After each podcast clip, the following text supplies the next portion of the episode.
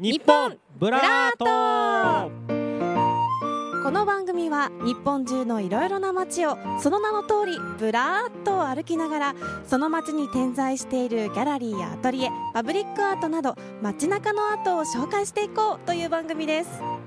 今回の案内役は私フリーアナウンサーの北川彩です。そしてこの番組のホストブラーっと街中のアートをご解説いただくのはこの方。アートテラーのトニーさんです。はいこんにちは。アートテラーのトニーです。よろしくお願いいたします。お願いいたしますさあトニーさん、はい。今回2回目ということで今回は私北川がお相手させていただきます。どうぞよろしくお願いいたしはいます、よろしくお願いいたします。まあ初めましてなのでそうですね。前回あのご一緒させていただいた笹井さんがあのご自身でこう絵を描かれたりとか、はい。書を描かれたりっていうことだったんですが北川さん自身はなんかアートはどんな感じなんですか？私もあの絵を描いたりはい。字を描いたりすること好きなんですけれども、ただちょっと違うのが、はい。そのままはい。描くってこう模写がはい大好きでして、それは結構名画とか模写したりする？名画まではうん。ちょっと、まだ。何を模写するんですか？例えばうん。あの人気のキャラクターだったりこう字だったりはい。そういうのをもうそのまま見たまんまうん。描くってじゃあもうそれは結構家で一人でコツコツと、ね。はい。ちょっと新しくノートを買いまして、はい。それに日々書き溜めております、この番組はこうアートな方がじゃあパートナーやってくださるんですごい心強いので。あとこはい。ちらこそです、今回も完全にお任せしたいと思います、いやいやいやいやいろいろあのはい。伺いますけれどもよろしくお願いいたします、はよろしくお願いいたします。はい。さあということで2回目の日本ブラートをお届けしてまいります、えー私たちはですね今東京の銀座に来ています、はい、えトニーさん前回はアートの島天王洲でしたが、今回は銀座ということで、うん。まあ、銀座といえばあの私はうん。ハイブランドなお店がずらっと並んでて、こう高級なうん大人な街というイメージがあるんですけれども、はいはいはいはいこの銀座はこう、うんアートの側面から見るとどういった街なんですか？そうですね。銀座もやっぱり、まあ、東京を本当代表するアートな街だとは思うんですね、はい。ただ特徴としては美術館はないんですよ。ただここにはもうギャラリー画廊が本当にたくさんあってはい。しかも老舗の画廊から、はい。えー最新のギャラリーまでみたいな感じで、はい。まあ、とにかくいろんなギャラリー画廊があるというのがこの銀座の大きな特徴だと思いますでなんかただギャラリーとか画廊巡りっていうとなんかどうですか？敷居が高いイメージがはい。ありません？全然踏み込めない 感じがしますけれどもだからなんかこうアートのなんかこう上級者のなんか楽しむ場所みたいな印象があると思うんですけど、はい。逆で逆にギャラリーとかぎ、えー、とこの画廊巡りこそが初心者にはうってつけ。じゃあもう今日ぴったりとそうです。いうことですか？基本的に無料で回れますので、はい、なので今日は気軽にはい。あの回っていけたらいいなというふうに思っています。楽しみにしています、それでは早速アートの初心者でも楽しめるというここ銀座をブラーっと行ってきます。日本ブラートと。いうことでまずは数寄屋橋公園にやってきました、うん早速目を引く一風変わった時計台がありますけれども、はい。トニーさんうん。もうアート初心者の私でもはいピンときました これは、ひょっはい、として、はいあの有名な方の作品ですかね？はい、そうなんですね。この時計台あの岡本太郎さんの、えー若い時計台という名前がついた作品になっています。はいえーまあこれはあの1960年代後半にできたものなんですけれども、2011年にあの岡本太郎さんの生誕100周年記念の時にまあ修復されて、その時にまあ鮮やかにまた蘇った作品なんですが、特徴としてはあの時計の文字盤見ていただくと。あれがですね眉毛になったり時間になったらひげになったりとかこういろいろとこう表情が変わるっていうのがこの作品の面白いところでそして夜は光ります。お結構7色にこう光る、はい。結構ね夜は夜でまた怪しげな感じになるという意味で、はい、そういう作品なんですね。時間によってまたこう雰囲気を変える変わ作品なんりますねですね。うん。なるほど。もう本当にうん。一目で岡本太郎さんだって分かるもう特徴的な作品ですよね。なんか銀座ってこうお上品な街のイメージがあるんで、はい。銀座に岡本太郎みたいな。そう。意外とその公園の中でもちょっと奥まったところにあるのでうん。木で隠れちゃってこう外歩いてる感じだと見えないじゃん。この公園の中入ってこないと気づかないので、うんうん。ちょっとね意外とこんなのがあるんですよということでちょっと来てみました、確かにこうアートの目線で歩いてるからこそ、うん。こう気づくうん、作品っていうのもあるかもしれないですよね。はい、うん、それではもう少しブラーっとしてみましょう。日本ブブラート。え続きまして日動画廊にやってきました。さあトニーさん。まずこの入り口のはい。扉なんですけど、はい。かなりこう重厚感があって、はい。歴史を感じますね。そうですね、まあ、はい。この銀座の画廊巡りをするときに、まあ、外せない場所、まあ、僕的にはもう一番最初にやっぱ行ってほしい場所ということで、はい。まず来てるんですけど、ちょっとこのね、あの取っ手が、本郷慎さんっていう彫刻家が作ってるんですけど、この重厚感もありますし、まあ、なかなか入りづらい印象もあるかもしれませんが、はい。あの気が気軽に、はい、はい、入っていきたいと思います。はい。最初の一歩はい。じゃあどうぞ北川さんどうぞ。はい、はい。失礼します。わどうですか？すごい。一面にはい、絵画が並んでますね。そうですね。はい。あのまあ、これは多分今やってる年末恒例のはい。展覧会、ミニ四展という展覧会ですのでこうなってますけども、うん。あの普段からこうびっしり飾ってあるっていうわけではないんですが、あそうなんですね、はい、ただまあ普段から美術作品絵画は飾ってありますね。はい、いろいろなタッチのいろいろな種類の絵がたくさん並んでいて、はい、かなり華やかなうん、雰囲気ですね。どうですか。ちょっとこう外で入るときにちょっと重厚感があっておっしゃってましたけど、はい中入ると別にそんなことはなくないですか？また違った雰囲気を楽しめますよね。はい、すごい。あの私、はい、画廊に初めて来たんですけあど、なるほど。そもそもその画廊ってはい。何でしょうか？そうですねあのまあ美術館と画廊のまあ一番の違いは画廊はもう作品を売ってる場所うんですから、あのここにある作品は買うことができるわけですね。じゃあ今日私がこのうん。絵画欲しいなと思ったら、はい。実際に買えるっていうことですもんね。そうです。まあ先にあの売れちゃってたら買えませんけども、そうじゃなかったらあのですので。あの別に収録中に買っていただいても全然気に入るのがあれば、別に僕はここの画廊の回し物でもないですけども、はい、あの今日のブラーっと中にですね、はい。なんか見つかるといいですよねそういうのも含めて、はい、ではここからは日動画廊の副社長長谷川哲也さんにお話を伺います。よろしくお願いします。よろしくお願いします。あの一通り見せていただいたんですけれども、はいもう本当にいろいろな種類の絵画があってかなり圧倒されたんですけれども今回のこの展示会のコンセプトってどのようなものなんでしょうか？はい、あのー今回のあのこの展覧会は12月毎年恒例の展覧会になってるんですけれども、あのミニオン展というタイトルで、えー展覧会を開催しておりまして、まあコンセプトといたしましては基本的にすべて4号以下の、えー小さな作品をまあ約毎年400点ほど展示するという展覧会になっております。ぶっこ作家もう巨匠からそうです若手まではいですよね。あの一つ一つ、まあ、絵もそうですけど、あの額縁もまたいろんな種類があるじゃないですか、はいやっぱりこう絵も額縁も合わせて一つの作品ということなんですか？はい、まさにそうですね。はい、作家によってはあの先生があの額縁屋さんとまあそれぞれ相談されて、まあご自身であのまあ選んでお付けになっている方もいらっしゃいますし、まああとはもう、えー若い方なんかはあのうちでまあ額縁担当の人がいるので、まあえーと一緒に選んでうんあの展示しております。ちなみにどのくらいの歴史があるんですかね？創業がですねあの1928年、えー今年で96年7年ですかね、うんということであのもうあと3年であのなんと100周年を迎えるというこう 洋画賞といたしましては現存する洋画賞ではおそらく一番古い、えー画廊ではないかなと思います。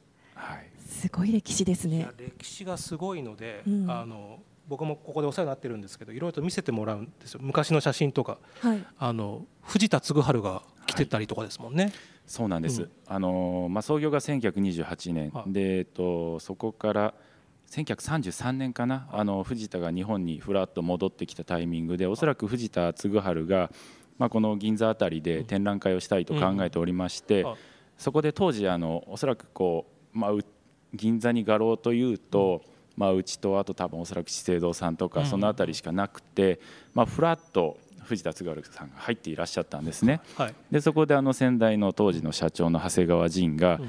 まあ、もうその時藤田嗣治ってもうパリではもうもう超有名なアーティストですからね。うん。ですぐ気づきまして、はい。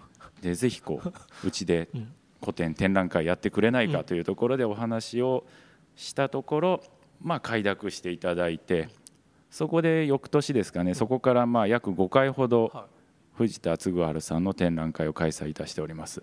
なんか聞いた話だとそその藤田嗣治があのパリのなんかその画廊の仕組みとかもはい教えてくれたみたいな話ですよね。そうなんです。はい。まあそれまではなかなかなかったんですけども、インビテーションカードとか、うんまあそういうものを開催したりしたりとか、あとはあのベルニサージュをはい初めてまあその時まあ藤田から習って開催いたしました。前夜にあのオープニングパーティーをうん内覧会みたいなものですね。はい。そういう歴史があるところだから重みがすごいある。確かに。まあその重みっていうのももう入り口でうん感じましたけれども、でもあの、よく聞くのは結構芸術家の方たちがあの上京してきた時にやっぱ日動画廊に行くのがちょっと憧れで、うん。あの重い扉を開けたのは今でも若い時のを覚えてるみたいな話は結構ベテランの巨匠の方から聞くことありますよ。そうなんですね、まあ、そういった方からすると、うん。ここはもう本当登竜門みたいな感じでもあるん登竜門メッカみたいな。へえ登竜門だとなんかコンテストみたいな、まあ、でもコンテストもあるんですもんね。そうです。うん。はい。あのもう半世紀以上続いてるんですけれども。うん。あの昭和会という若手の登竜まさに登竜門的なコンテストを毎年開催しておりまして、まあ、第1回目のグランプリの方があそこに飾ってある、まあ、奥谷宏さん、もう半世紀以上のお付き合いなんですけれども今はもう文化勲章も取られて日本を代表する、まあ、洋画家の作家にうんなっております。なんか本当になんか M1 洋画の M1 みたいな感じですよね。若手がこうそこからどんどん巣立っていくみたいな。はい、だからなんかその歴史があってすごく重みがあるっていう印象ばっかりが強くなりすぎちゃってるんです。そんなことはなくていまだにこう現代の作家さんもうん。紹介してるので、たはい。ただただその現現代作家として紹介してた人がどんどんベテランになっちゃったっていうだけの話ですもんね。そうです、はい、もう当時、まあ、仏教作家として並んでる先生方とももちろんあの現役の、まあ、時からお付き合いがございますし、なんなら奥谷先生も若い時からお付き合いがある。でなおかつあのもうずっとつながってるんですよね、もう若い先生方20代の作家から扱っておりますけれども、もうずっとこう続いていく歴史がある、まあ、画廊ではございますね。うん。はい。ということは今回はさまざまな年代の作家さんの絵が飾られているということですか？はい、そうです。だから選ぶ側もいろいろと楽しめていいですよね、い、ろんなのが見れてっていう。確かに。あとさらにあの結構イメージでやっぱギャラリーってこうみんなが敷居高いって思うのは買わされるんじゃないかっていう。どうどうですか？そんなイメージないですか？そうですね、やっぱりこう一歩入ると、うん買った方がいいんじゃないか。買ってくれるに越したことはないと思うんですけど。でも全然そのか為替に来るというかなんだろうその服屋の店員みたいなことはしないです、そうです画廊のもち皆さんろんもちろんです、はい。意、外としないですよね。うんうん。あのまずはもう来ていただいて、もう今回の展覧会特になんですけど約400点飾っているというところで、もういろんなもう作品がありますから、おそらく初めて来ていただいた方も楽しんでいただけますし、間違いなくこう見てると絶対この絵面白いなとか、うんこの絵なんだろうみたいなこうそういった興味の湧くようなものって絶対見つかると思うんで。あのまあ、しちょっとねこう扉は重いかもしれないですけどぜひこう勇気を振り絞ってですね 入ってきていただきたいですね。はいあのよく日堂さんが言ってらっしゃるのは、はいここを待ち合わせスポットに使ってほしいっていう。待ち合わせスポットにですか、そんな使い方もありなんですね、なんか当時はですね昔はよくうん。なんかデートの待ち合わせにうん、あの画廊でっていう方が多かったみたいなんですけどはい、なのでぜひそういった使い方もしていただければと思います。なんかお見合いしてた人がいたっていう。なんかそういう話も聞きました。はい、こここで。はうん斬新ですね。斬新。だと思いますけど、はい、でもこれだけたくさんの絵画に囲まれていたら、なんだろう見ているだけで本当に楽しいですよね、うんはい。うん。だから待ち合わせも苦じゃないですよね。特にあと冬になっていったらもう寒いので外外で待ち合わせするぐらいだったらはい、中にちょっと、ね、入らせてもらって、はい、アート見ながら待ってればいいいいですもね。そうんですね。ん。はい、絵画デート、はい、ぜひ。あとはもうクリスマス近いですから、うん。もうぜひあのね、うん。もうプレゼントにわああの絵画なんてもう僕としてはすごくおしゃれじゃないかなと思うんですよ。うんうん。なのでぜひそういったものを探しに自分の一点みたいなものを探しに来ていただきたいですね。どうですか北川さんなんか気に入ったのありましたか？そうですね、うん。あの私静岡にうん数年住んでたことがあって、やっぱりこう富士山を身近に感じていたんですけど、こう一面見てみると、うん。いくつか富士山をモチーフにして。描いたうん。うん。絵が飾られていてでもどれも全然違う雰囲気なんですよね、うんうん、だからそこから自分のお気に入りの富士山を探すっていうのもすごい楽しいですよね、はい、あとやっぱりこうサイズ感もすごい控えめなので、うん、こうお家のいろいろなところに飾られるのがいいですよね、うん、はい。もう飾る場所はね、うん、あの気にしないでいいかなと思います。そのぐらいのサイズをテーマにしてあの企画した展覧会ですので、うんうん、はい、あと逆にあの画廊さんに相談すると例えば今今回はね小さな作品の展覧会ですけど自分家にちょっと大きなの飾りたいなっていう人は相談すると裏から出してくれたり、はい、そうなんですね、大きい作品ももちろん揃えております、そうだからそういろいろとこうなんか気になることがあったらちょっと相談してみるっていうのも、そう画廊の方とのこうやり取りも楽しいですよそういうの。うん。やっぱりこう私みたいなアート初心者だとそういった相談もしたいなと思うんですけれども、どんな楽しみ方をしたらいいですかここでは？あちょっと難しいですね。でもまあまずはやはりあのまあどの画廊でもいいと思うんですけど、まあ来ていただくことが一番重要で、まあそこから来ていただければ。もうあんまりこう何も値段とか、もう自分わからないとかもうあんまり気にしないで、もうまずはもう絵を見ていただく、そうするとやっぱりこう自分の好きな作品というものに出会えるんではないかなと思います。確かにこう絵に触れるっていうことが大事かもしれないですね。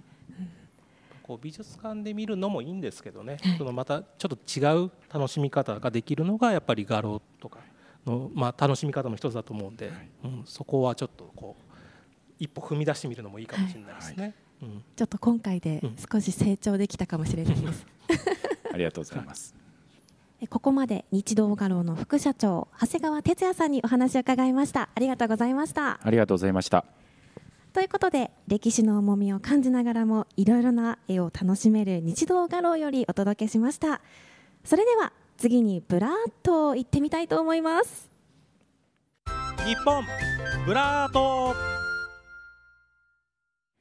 さてお次はギャラリーにやってきました、はい、資生堂ギャラリーというところですけれども、うんはい、あのここは地下1階にあるんですけれども、聞いている皆さんもうお分かりかと思うんですけど、はい、もう私の声すでに響いてますよね。そうですね。多分ね天井高がすごい高いので、はい、だから地下にある感じしなくないですそう、うん、本当に地下にあるとは思えないくらいの開放的な空間ですよね、うんう。ん、であのここはですねやっぱ銀座のギャラリー巡りをする上で外せないと言いますか、まあ、一応その銀座というかもう日本で現存する最も古いギャラリーですので。ちょっとそういうところも含めてちょっとお話を伺ってみたいですよね。はい、そうしましょう、はい、ということでここからは資生堂ギャラリーの豊田恵子さんにお話を伺います。よろしくお願いいたします。よろしくお願いします。はい豊田さんまずここはどんな特徴があるギャラリーなんでしょうか、はい、えーと、そうですね。あの資生堂ギャラリーは1919年に資生堂の初代社長の福原晋三によって設立されたんですね、うん、なのでもう100年以上の歴史を持つギャラリーになっています。展覧会の数もすごいですよね。そうですね、うん、あの3100までは数えてるんですけど そこからまだあの展覧会いくつかやってるので、うん、でもやってる展覧会としては結構現代アートが多いですね。そうですね。あの設立当時から、うん、あのまあ資生堂の創業時の企業理念が新しい価値の発見と創造っていうのがありまして、まあ、芸術を新しい価値というふうに捉えてギャラリーも設立したっていうのがあるんですけど、なのでこう古いものを見せていくっていうよりかは同時代のものを見せていくっていうことで、あとやっぱりあのギャラリーが設立された当時はまだ芸術っていう概念がもう確立されてない時だったので、あのまあ、ペインティングですとか彫刻ですとかそれと一緒にまあ舞台芸術とか、あのまあ、デザインのものとか、えー、そういったものもあの多岐にわたる建築ですとかね、そういったものもいろいろ展示していたっていうのがあって、うん、まあ、今でもあのクリエイティブに関わるいろんなジャンルのものを展示しするようにしています。はい今回もあのいくつか作品並んでますけれども、はい、それぞれどういったコンセプトがあるんですか？そうですね。今やってる展覧会は椿会っていうあの展覧会になるんですけど、うん、この椿会は太平洋戦争中に資生堂ギャラリーは2年ぐらいあの休労するんですけど、うん、1947年にまた活動を再開するにあたって始まった展覧会なんですね。うんであの時代ごとにこう第一線で活躍するアーティストを集めて、うん、えー、複数年同じメンバーで活動を継続するっていう資生堂ギャラリー独自のあのプログラムになっていまして過去の椿会では、あの梅原龍三郎さんですとか河合玉堂さんですとか、最近ではリー・ウーファンさんですとか、そういう方もメンバーにあの入っていただいています。メンバーは資生堂ギャラリーさんが選んでそうですね、メンバーで毎年展覧会やっていくみたいな。そうですね。これ今、はい、第8次って言ってましたよね。そうです。8時になります、はいこれが多分まあ今後もやっていくかも。そうですね、うん、第9次第10次と続いていくといいなというふうには思っているんですけど、うん、さらにあの資生堂さんというと資生堂アートエッグっていう、はい、これもまた面白い展覧会があるんですけど、うん、ですね。あのまだこう価値が確立されてない人たちを、あの応援してきたっていうのがあるので、資生堂アートエッグも新進作家さんを応援するプログラムになってるんですね。で毎年あの公募で、応募いただいてその中から3名というか3組のアーティストを選出して個展を順番に、えー、開いていくっていう。一般的な公募展っていうと例えば絵画作品1点出品とか、はい、そういう感じですけどここはそうじゃなくて、えー、この空間をこういうふうに作りたい、ね、使ってこんなアートやりたいっていう、はい、そのプランまで発表しなきゃいけない、そうですね、うん、あの展示プランを出してもらうっていう。うんじゃここで開催できるようになるには、この空間を最大限に生かした人が選ばれるってことですか？そうですね、まああの見方によってはすごく面白い空間で、まあ、別の見方をするととてもこう難しい空間でもあるので、まあ、空間を生かしたプランを立ててくる人と空間をこう全くこうなんていうんですかあの変えてしまうプランを出してくる方もたくさんいらっしゃいます。結構面白いなと思うのはそのプラン出して3組選ばれて、うんはい、それでじゃあアーティストさん勝手にやってくださいじゃなくてちゃんとここのキュレーターさんと組んで、え。ー、もっとこうした方がいいよとか、そうですね。そう。だからそのやっぱり発表するものはかなりクオリティが高くて、えー、で大体3週間ぐらいでしたっけ？あそうですね。1か月ぐらい展示を、うん、はい、で3に終わるといよいよそこから賞が決まるという。はい。3人選ぶ段階で、うん、まあ、あの審査員の方にも入ってもらうんですけど、うん、そこでこうあの、えー、評価っていうのをするんですけど、うん、あのそれだけで終わらせずに3つ展覧会をやった後に、うん、それをこうレビューして、作家さんにそれをまたフィードバックして、次の活動に生かしてもらうっていうようなことをやっています。はい。だからアート資生堂アートエッグ取った人はどんどん売れっ子になってってますもんね。そうですね。まあ今回今やってる展覧会でも、うん、あの宮永愛子さんってあの実はアートエッグ出身のアーティストの方で、うん、あの初めて椿会のメンバーになっていただいたっていうこともあります。そこにありますね。そうですね。ナフタリンを使う作家さんの作家さんなんですけど。はいあちらの作品もあの第8次椿会っていうのが2021年からやってるんですけど毎年展示してもらってる作品になっていてでナフタリンなのでこう形がどんどん変わっていくんですけど2021年からこう変わっていく形の様子なんかはウェブサイトであの確認していただけます、うん、でもいいですね。作家さんのそういった姿をこう羽ばたいていける姿っていうのをそうですね。いや我々にとってもとっても楽しみですし、うん、あの。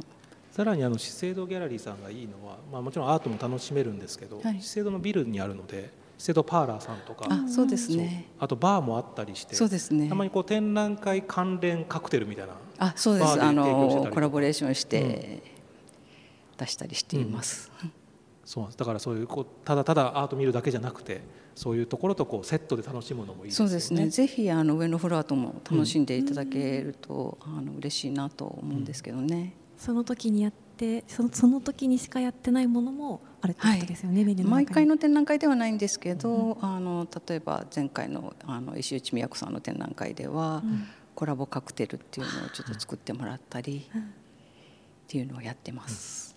はい。ちなみに今後の予定は何かありますか？はい、えっ、ー、と1月からはあの先ほどお話しした新進アーティストを応援するプログラムの資生堂アートエッグを開催します。もう3人決まってるんですはい、決まってます。えっ、ー、と第1期がですね、林田真紀さんという方で、えー、1月30日から3月3日までの開催になりまして、第2期が野村財さんというアーティストの方で、この方の展示は3月12日から4月14日まで。で最後に岩崎宏俊さんという作家の方でえー4月23日から5月26日までの開催になります。ここ最近女性がずっと強かったんでちょっと男性頑張ってくれてよかったですね。うん今回あの2名男性とおいうー形になります。皆さんそれぞれ違ったコンセプトということで。そうですね、あの割とこうエコロジー的なことをコンセプトにされている方ですとか、まあ、あのこう記憶みたいなことをテーマにされている方ですとか、まあ、最後の方はアニメーションをあの作られる作家さんなんですけど。間違いなくこの中に今後の巨匠がいるわけですから、ね。わあ、だから早めに見ておいた方がいいですよね。そうですね。そうですね。でも最終的にこう一人を決めるってなんかこう難しいですね。いやなかなかあのジャンルも違う、あの作家さんですのでコンセプトも違う作家さんなので、そこからひ一名選ぶっていうのは毎回本当にこう苦労してうん選んでいます。ただまああの選ぶっていうことよりかはやっぱりそこでまあ審査をして、あのまあその審査も3名選ぶ審査員の方とはまた別の審査員の方にお願いしてるんですね。なのでまたこう違う視点で違う意見をこの作家さんのまあアイデアですとか、展示にかあの対して言っていただけるので、それを作家さんにフィードバックできるとまたなんかこう作家さんのこう次の活動につなげてもらえるかなということがあるんですけど。あとはまあちょっとロンドン在住だの方だったらちょっと分かんないかもしれないですけど、ええ大体アートエッグって作家さんが在労してくれてる時多いですよね。あ、そうですね。だから来ると作家さん本人がいてちょっとお話できたりとかもするので、えそう、あそれはいいですね、うん直接この作品のうんこうイメージとかそういうのを聞けるってことあですよね。そうですね。はい。あのやっぱり作家さんも、あのえっとお客様とこう直接会ってお話しできる機会っていうのはやっぱりうん。個展の開催の時しかないと思うので、その機会を生かしてくださって、まあ在廊してくださっていろいろあの鑑賞しているこう感想なんかを聞かれたり、うん。うん実際にお話をされたりっていうのをやられる方が多いです。うん。がすごい楽しい数ヶ月になりそうですね。そうですね。ということで現存する日本で最古の画廊資生堂ギャラリーからお送りしました。それでは次に向けてさらにブラーっとしてみたいと思います。日本ブラート。続いては少しコーヒーブレイクということでふかふかの絨毯が敷かれた階段を降りてロイヤルクリスタル銀座ビルの地下にあるロイヤルクリスタルカフェにやってきましたさあトニーさん。はい。はもうはい。銀座にマッチした はい。高級感のあるはい。なんかアンティークなカフェですね。そうなんですよ。まあ僕もギャラリー巡りするときたまにご利用させていただいてるんですけども、そうなんですね。あのまあやっぱりちょっとリッチなイメージがあると思うんですが、はい。ここはちょっとやっぱギャラリー巡りをするときにはちょっとリッチな気分も味わいたいのでうん。来てしまうんですけども、ただリッチなだけじゃなくてですね、ちょっと見ていただけるとはい。こうガラスの花瓶があったりとかあれはですねラリックの作品だったりとかですねそれから絵が飾ってあるんですけれどもマリー・ローランさんがあったり、はいえシャガールがあったりユトリロがあったりこれはあの全部実は本物本物？はい実物なんですだからそれをこう見ながらコーヒーをいただける美味しいコーヒーいただけるというこんな素敵なカフェでございます。うんこういったカフェに本物の絵画があるっていうのはなかなかないことなんですなか。かなかないですよね。なんかあのレプリカ飾ってあるところはね結構ありますけどね。うんなんかルノワールの絵とかね、じゃなくてここは本当に実物ということで、こう本物のねあのアートを見た後にちょっとここで本物のアートを見ながら休憩というちょっとそういうことでここを紹介しようかなと思ってやってまいりました。よろしくお願いします。はいではここからは店長の岩瀬裕二さんにお話を伺います。よろしくお願いします。はい、よろしくお願いいたします。あのこちらのカフェはどういったコンセプトでどんな特徴があるんですか？はい、うちのお店はあの会長でいらっしゃる鳥羽博道氏があのオープンしたカフェになるんですけど、あの会長がヨーロッパに行った際にこちらの内装うん。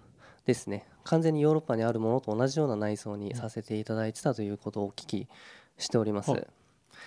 あとその他にはあのうちではあのアンティークカップで、えっと、飲めるというところがございましてそれこそドイツのマイセン、うん。ニンフェンベルグ、うん。あとは、えーロイヤルコペンハーゲンだったりそれこそイギリス系のものも一応ご用意はさせていただいております。それもほ本物ですよね？もちろん。はいもちろん本物です、ね、アンティークだ古いのだとどれぐらい前のものになったりする一番古いものです。うちでお出ししておりますのがマイセンの270年前ですね。のものが一つございまして。絶対何飲んでも美味しく感じるでしょうねそれ本当ですね、でも怖くてちょっと震えちゃうかもしれない。それは選べるんですか僕らが？あえっとそちらはもうあのスタッフが選ぶことになっておりますので、うん。お客様自身ではちょっと選ぶことができないところはございますが。でもじゃあ来るたびに何が当たるかわからないそうですね。そちらランダムにはなっておりますので、はい、どうですか？そういうのでの経験は。やっぱりこう日常的に海外の食器に触れる機会がなかなかないじゃないですか、なのでまあこういったところに来ると非日常を味わえるうん。っていうのがこのカフェの醍醐味の一つでもあるのかなと思うんですけれども、やっぱりそういった方も多いんですかね？そうですね。来るお客様はやはり平日ですと、あのー銀座で買い物をされてで、あのーまあ、女性たちですねマダムたちがうん。少しお茶をしようかなというところで来られるお客様だったりあとはあのうちアフタヌーンティーもかなり、あのー今出ている種数が増えているところで特にやっぱりアフタヌーンティーを求めて来られる方もやはりいらっしゃいますね。いいですね。優雅な時間ですね。いいですね。羨ましい。あれどうですか？スイーツとかはお好きなんですか？北川さん。大好きです。こちらはどうですか？スイーツは私もともとあの店長なんですけど、あのパティシエなんですよね。もともとケーキを作っていて、はいでこちらにもあのキッチンの方であの配属になったんですけど、まあご縁があって、はい店長やってみないかというところで挑戦させていただいているのがちょうど1年前からになりますね。やっぱり元パティシエということで、この季節ごとにこだわりのスイーツが出ることもあるんですか？そうですね。やはり季節に合わせてあのうちの社長の方もあの変えていかなくちゃいけないというところであの自由が丘にもあの工場がございますので、そちらで、えっと商品開発をさせていただいてなるべくお客様に季節ごとに変わったものが出るようにはあのさせていただいておりますね。一番人気は何なんですか？こちらのメニューでっていうやはりアフタヌーンティーにはなるんですけど、ケーキセットですかね。あのドリンクセットでございます、ケーキとドリンクのセットがあるんですけどそちらで一番人気なのはやはり今の時期ですとモンブランになりますね。あとは季節ごとにあのそれぞれ変わってはくるのでそちらで季節のケーキって1種類ご用意しているような形になりますね。もう食器だけじゃなくて、いつ来てもうん。雰囲気も味も楽しめる。素敵ですね。ありがとうございますさあトニーさん、はい。コーヒーを入れていただきました。本当ですね。僕はあれですね。さっきお話しいただいた270年前のカップで緊張しますが。本当ですね、手が震えちゃいますよね。北川さんはどのカップですか？私はミントンおのーカップということであのさっきうん。店長にうん。伺ったんですけれども、はい。実際にターコイズをうん。使っているということで、触ってみると本当にボコボコしていあて本当だ。はい可愛いですけども、ね。芸は細かいというか細工の細かなカップですね、女性らしいはいとても素敵なカップですね、ちょっとじゃあ早速ですからいただいてみましょうか。そうしましょう。はい。じゃあ先どうぞ北川さんからいきます。いいですか、はい。い、ただきます。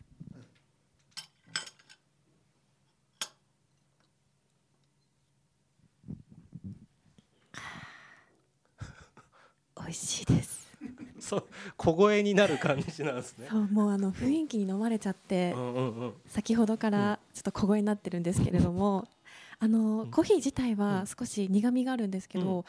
すっきりしていてとっても飲みやすいです。素晴らしい食レポです、ね、ありがとうございます。ちょっと僕緊張しますけどね、じゃあすみません。いただきます、あもう当たり前ですけど家で飲むのと全然違いますね。そうですよね。カップもうこのカップこういうカップなんてまあ美術館とかで展覧会とかでガラスケースに入っている状態では見ますけどはい。これで実際飲むとこんな感じなんだなっていうなんかそういう体験ができるのもなんかいいですね。実際にこの270万のうん、カップで飲まれたのは？270年前ですね。金額はちょっとわからないですけれども。ぐらいの価値のある、はいぐらいの価値のあるカップで。いや味はもう本当にあのすっきりして飲みやすいですし、本当ですうん。ね、でもなんか歴史を感じました、はい。うん。まあこういった最高の雰囲気で、とても素敵なはい。食器でうん。コーヒーをいただけて本当にテンションが上がりましたね。うん、そうですね。はい。はい、さあということで、えーすっかり私もテンションが上がりました、えー優雅な空間ロイヤルクリスタルカフェよりお届けしました。引き続きブラーっと行ってきます日本ブラーっと。続きましてこちら曽根ビル7階にあるギャラリー秋華洞にブラーっと来ました。さあトニーさん、はい。こちらはあの先ほどの画廊とはちょっと違って、和な雰囲気ですよね。そうですね、はい、うん。またこうギャラリーってこうひらがなで書いてあるので、はいはいはい。ここにもうん。こう和の魅力をね、はい。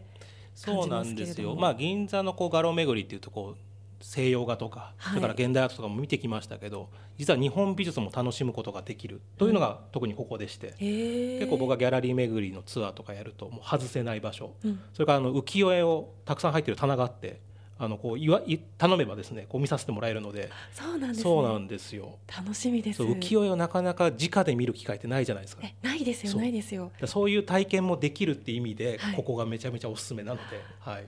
新しい扉が開けそうです。楽しみです、ではここからはギャラリー集華堂の代表取締役田中千秋さんにお話を伺います。あのこちらはどういったギャラリーなんですか？そうですね、まあ、あの基本的に和のものを中心っつったら中心なんですけどもともとあの諸ヶ谷っつってね、まあ、うちの祖父とか親父は日本のその昔の古文書みたいなものを主として扱ったんですけど、まあ、だけどだいぶどんどん展開してきて今は日本のまあ明治大正昭和それから現現代の人もね、まあ、油絵も日本画も全部合わせてで僕が思う日本の良さが出てるものをチョイスして出してるのでもういいわゆるその日本画とかあのそういうことにとらわれず何でも出すと。で江戸のものの江戸のもので言ったら例えばみんな知ってるので言ったら丸山応挙とかねあの伊藤若冲とかも扱うけれども、まあ、現代の作家うちでは代表的なのに池永康成さんの絵を扱ってますけど、まあ、いわゆる美人画と呼ばれるものも含めて、まあ、現代の人のもういろいろ面白いものも扱っててだから和を根っこにいろんなものを見せてるという感じですね。はい。あの美人画ということで、はいはい。あの壁にはすごい艶やかな女性の絵もね飾られてますけれども。そうですね、うん。えどういった方がここによくいらっしゃいますか？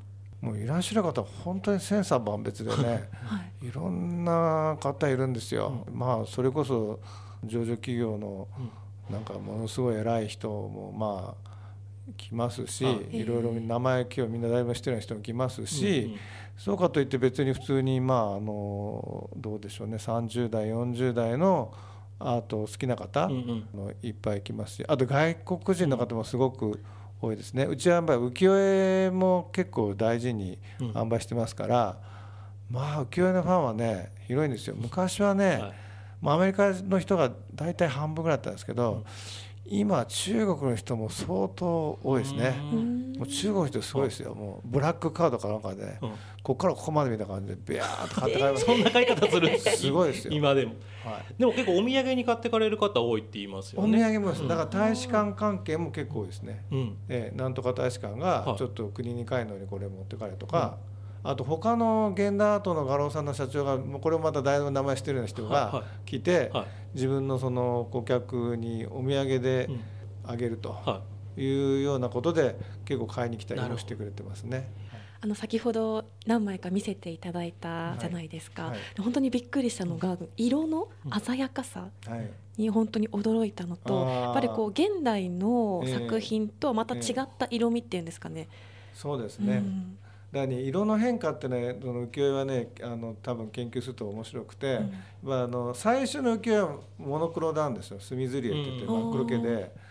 でその後色がちょっと入るんですけど最初に入るのはだから例えば歌丸とかまあその辺から始まると思うんですけど、石川諸信とかのあたりはあれですよね。手彩色とかしてますそうそうもんね手彩色のある部分もあります、で木版多色づいて色が入り始めた頃頃は草木染めみたいな色で地味なんですよ。緑色の薄いやつとか、えー、と朱色の薄いやつとか、まあ、地味なんですけどその代わりあの上品なんですよね。うんうんでだんだん江戸もあの後ろの方になってくるとあの国吉の時代なんかにはもういろんな種類の色があるんでめちゃくちゃ色鮮やかになります。うんうんで明治になるとさらに今度はあの色が増えてくるんで、もうなんていうかな本当に全ての色があるぐらいにうん色は発達しますね。だからその変化が、そのだから浮世絵パッと見たら時代がすぐ分かるのは、あの色ではっきり判別できるんですよね。うんうんうんうん。だからそのそれがまあその色鮮やかといってもいろんな色鮮やかがあるから、それが浮世絵の一つの面白さでもありますね。しかも大正の新版画とかもあるじゃないですか。あね。の頃になるともう何何釣りとかですもんね。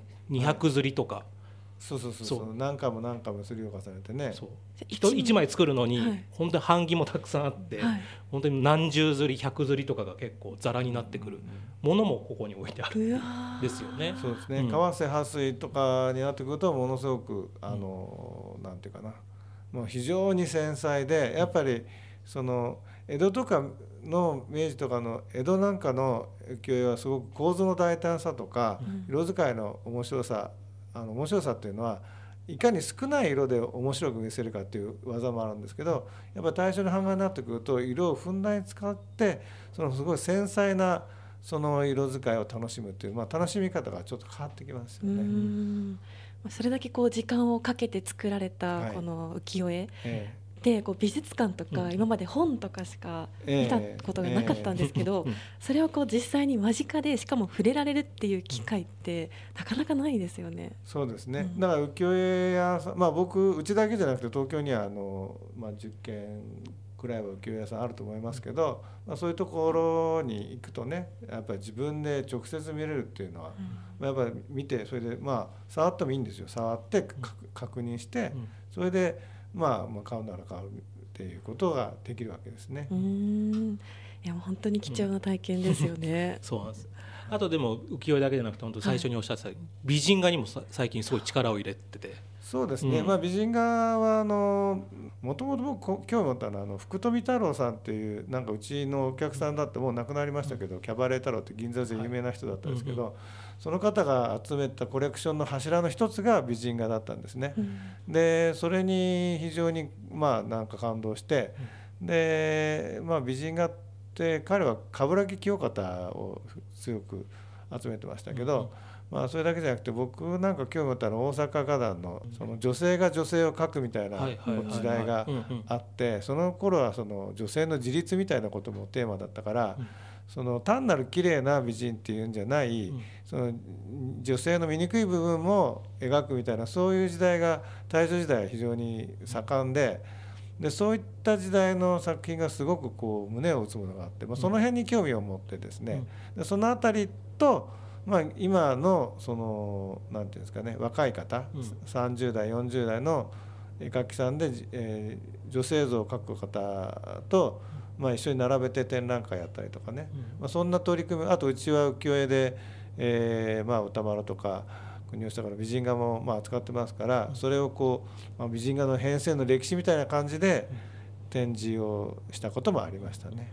特に人気高いのが多分池永さんですよね。そうですね。池永康成さんってこちら。はい。うん。木梨さんも活動、えーとまあ、割と遅く始めたんですけど、もう15年ぐらいでだいぶ有名になって美人画といえば池田画っていうくらいにうんかなり有名になりましたね。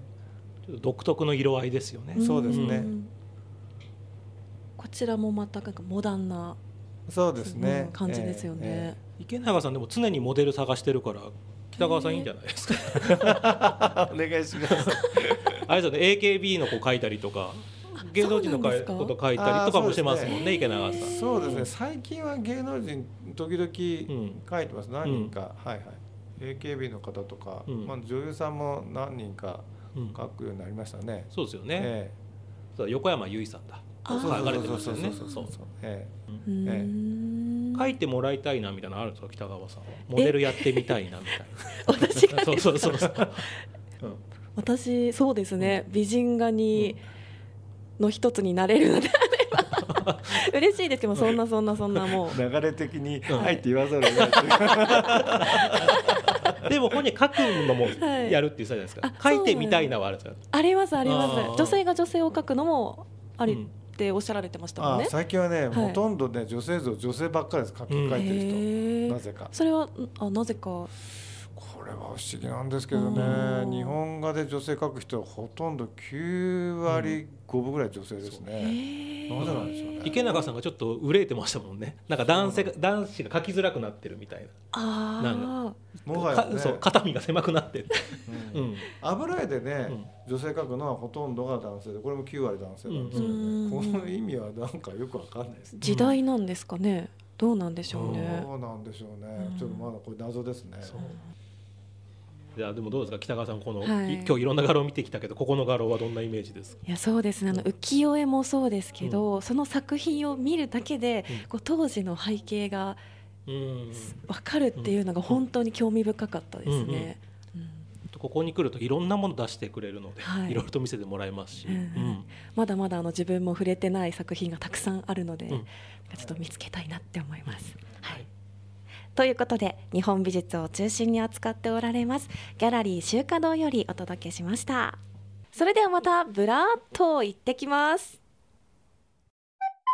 日本ブラーっと。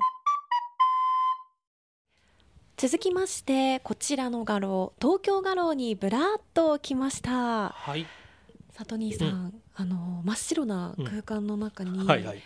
作品がうんうん。並んでますけど、はい結構あの一つ一つ、うん。際立ってるように思いまして、うんうん、うん。であのと丸みのあるものだったり、建物っぽい作品がありますよね。うん。はい。どういった特徴のある 実はですねねあの東京画廊さんは本当現代美術を取り扱ってる画廊で、はい。まあ、僕もちょいちょい来させてもらうんですけども僕も知らない作家がいっぱいここで出会えるというかあなので僕も今回初めて見る作家さんなのーで、うんうん僕もなんだろうなと思ったと思うんですけど、はい。同じぐらい僕もなんだろうなと今思ってます。そうだったんですね。そういうのに出会う場所っていう感じですかね、なるほど、はい。じゃああの詳しくお話を伺いたいと思うんですけれども、ではここからは東京画廊の代表山本穂津さんにお話を伺います。では山本さんよろしくお願いいたしはい、ますどうもいらっしゃいませ。はい、もう早速もう今2人ともポカンとしてるというかこれなんだろうと思ってますけども、はい。はい、あのこちらどういった特徴の画廊なんでしょうか、私どももね、はい。初めてあの扱う作家なんですが、うんうん。あのイランの作家です。はい。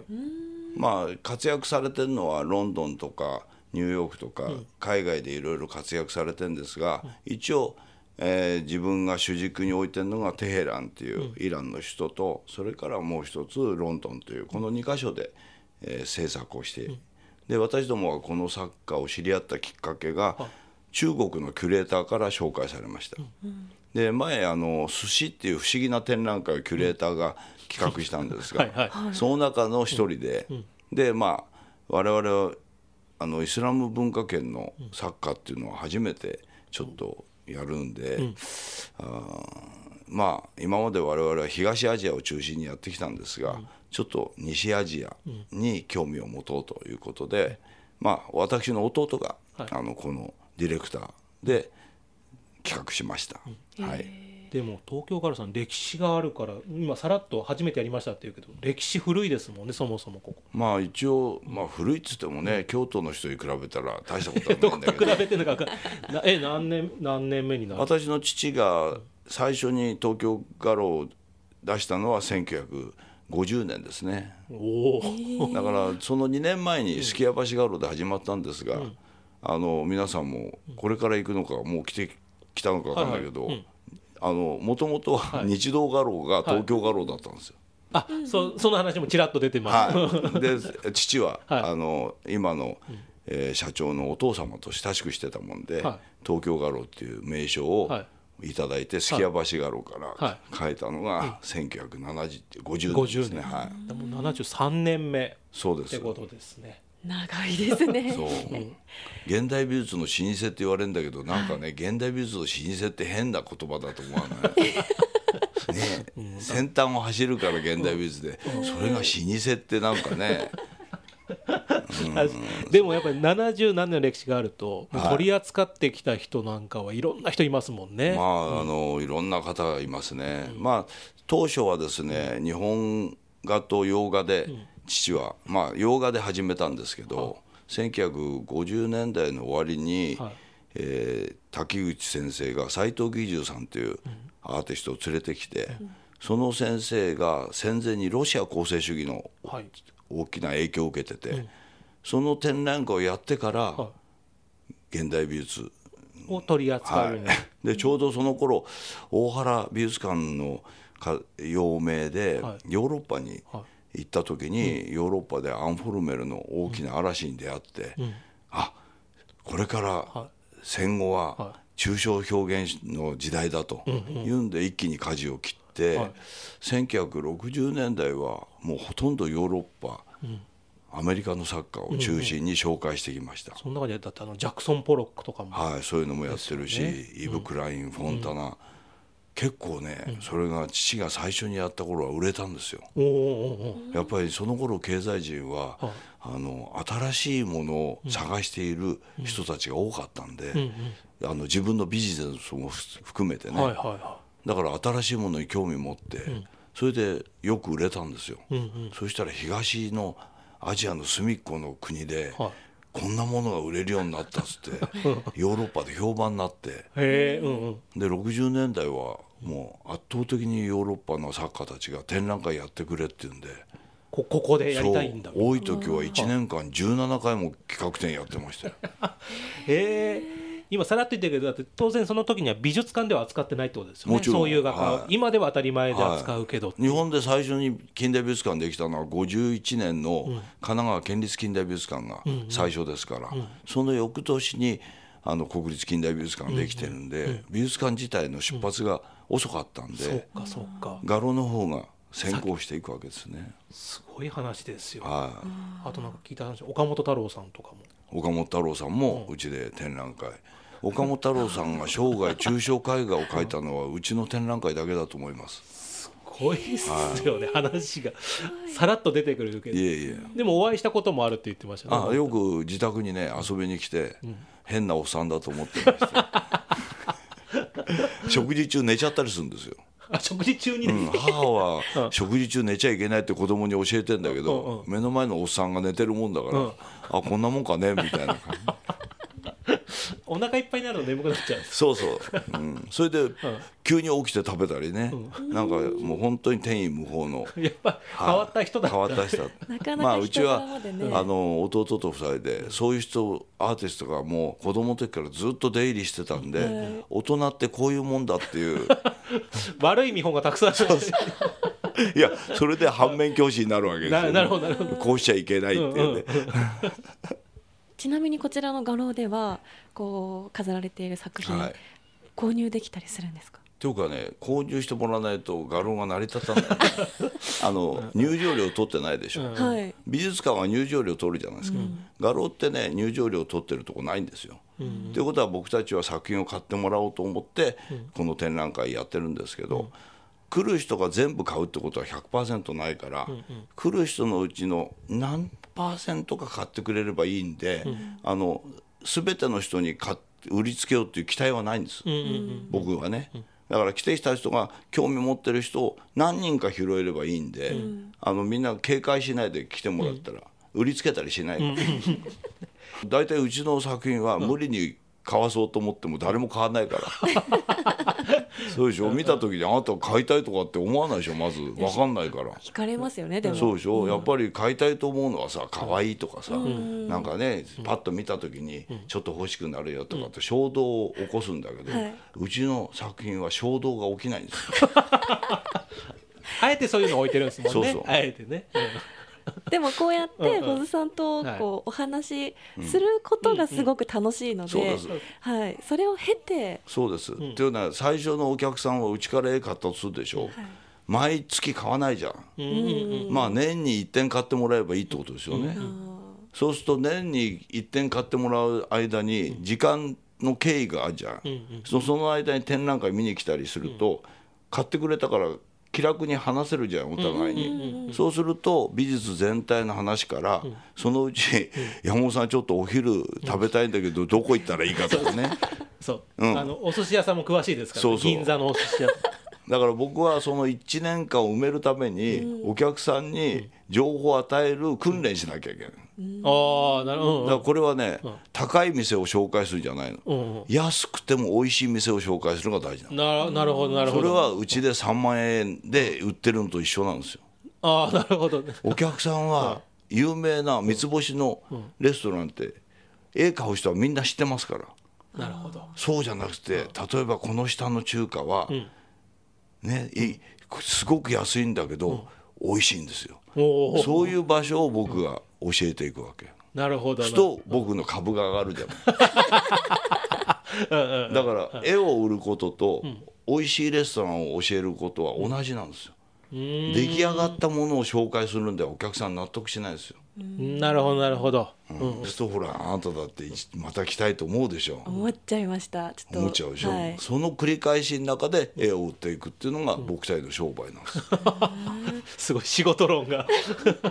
時間をかけて、そう。人間ということは関簡単に言うと情報でしょ、美術って、キャンバスの上に薄く0コンマ5ミリの油絵が引いてある情報を何万円で買ってんだから、そうするとその情報にレストランがくっついててもいいわけじゃん、うんうんうん。だから僕は情報産業だと思ってるんですよ。なあなるほど、はいうんうん。うんあのとにかくうん。作品を見るっていうことからは始めるべきですね。い、うん、うん。でもあのやっぱ見ててもわからないことも結構多いので、はい。ここに来たらもう保津さんにそう。そう そう。っていうのが。気軽に声かけてください、うん。はい保津さんとお話しするために来てもいいですか？あいいですいいですもう OK ですよ。あ僕の仕事は作る仕事じゃなくて喋る仕事だからうん。うんうんないのが一番辛いんですよ。ねトニーさんと一緒。そうですね。確かに、うん。いや本当に楽しいお話をはいありがとうございました。とうございま。した。ということで日本最初の現代美術画廊であります東京画廊よりお届けしました。ということで銀座をブラーっとしながらお送りしてきました日本ブラーっといかがでしたでしょうか、いやトニーさん、ここ銀座にも、うん。もう本当にいろいろなギャラリーや画廊が点在しているんですね。そうですね。あの、まあ、今日紹介したのは本当にごくごく一部で、うん、まだまだありますしまだまだ名物ギャラリストもいますし 本当にこれが本当にごく一部だということが、ね伝わればいいかなと思いますよね。はい。どうどうでした？回ってみて。そうですね、うん。やっぱりこう敷居の高いイメージがどうしてもあったんですけど、あのやっぱりこう無料で見られるところも多かったですし、あと個性豊かなうん。方もたくさんいらっしゃって、そうなんですよ。だから、はい。あの個性豊かな方多かったじゃないですか。は いであの方たちと喋ってると思うのは、やっぱこう美術館で美術作品見てても、うん。やっぱり美術品の魅力って、はい。なかなかそのなんだろう伝わってこないというか、うん。学芸員さんが説明してくれてはいるんだけどそれはあくまでこう文化史としてとかじゃはいないですか。こなんだろうこのギャラリストさんは本当生き生きと喋ってくれるから、うんうんうんうん。あこの作品がなんで魅力的なこの人作品をなんで売りたいんだろうっていうのが伝わってくるんで、すごく魅力的に映るのでこう美術が苦手っていう人ほど、ギャラリストに話聞くとなんか欲しくなっちゃうしみたいなね。に。うん。相手のこう人間性を知ることで、こう相手からこう引き出される言葉でこう伝わるものもあるなって思いました。だからもうその会話も含めてね、うん。そのギャラリー巡り楽しんでいただけたらいいんじゃないかなって気はしますよね。そうですね、またこうなんだろう。うん。アートに対してこうハードルがうんはい。い意味で下がったので、おはい、もっともっと 探りたいなって気持ちになりますね。ですねそれは、うんうんうんちなみにあの、この番組うん。2回目の今回は東京銀座をですね、はい。ブラーっとしてきましたけれども、まあトニーさんにとってここ銀座どういった街ですか？そうですね、まあ、僕は千葉出身で東京に来てやっぱりうん。銀座ってこう敷居銀座自体がちょっと敷居の高い街で格のある街歴史のある街っていう印象があったんですけど、うん。まあ、ギャラリー巡りしていくと、まあもちろん歴史のある伝統な街っていうのもあるんですが、はい、とにかくいろんな新しいアートに出会えるうん。場所でもあるし、で、まあ、ギャラリストさんとの出会いもあるし僕にとっては本当に出会いの多い街っていうのが銀座の印象かなっていう気がします。うん。でまた来週行ったらまた変わってると思うし、はい。その本当にまあどんどんどんどん逆に新しい街なのかなっていうのが僕にとってのこの銀座のイメージですね。うん。北川さんはどんなイメージそうですね。銀座にしかないアートがそこにはあるなってを、思って、うん。まあ、こうアートの視点で歩く楽しさっていうのをうん。知りましたね。うんうんうん。やっぱりこう今までお買い物だったりうんご飯だったりそういったことでしかなかなかこう足を運ぶ機会がなかったですけど、なんだろうこうアートを目的に出かけるっていうのも、うんすごい楽しいなと思いうんました。おーいいですね。はい。そして北川さんの作品がいつかね、はい。銀座のギャラリーで展示出展する日も来たらまたいいですしね。そうですね、頑張ります。私も磨きます。はい、磨いてください。はい、ということでね、思う存分アートを味わいました。はい、ということで日本ブラーっと第2回はここ銀座よりブラーっとお届けしました。ここまでのお相手はアートテラーのトニーと。フリーアナウンサーの北川彩でした。次回はあなたの街をブラーっとしに参ります。日本ブラーっと次回もお楽しみに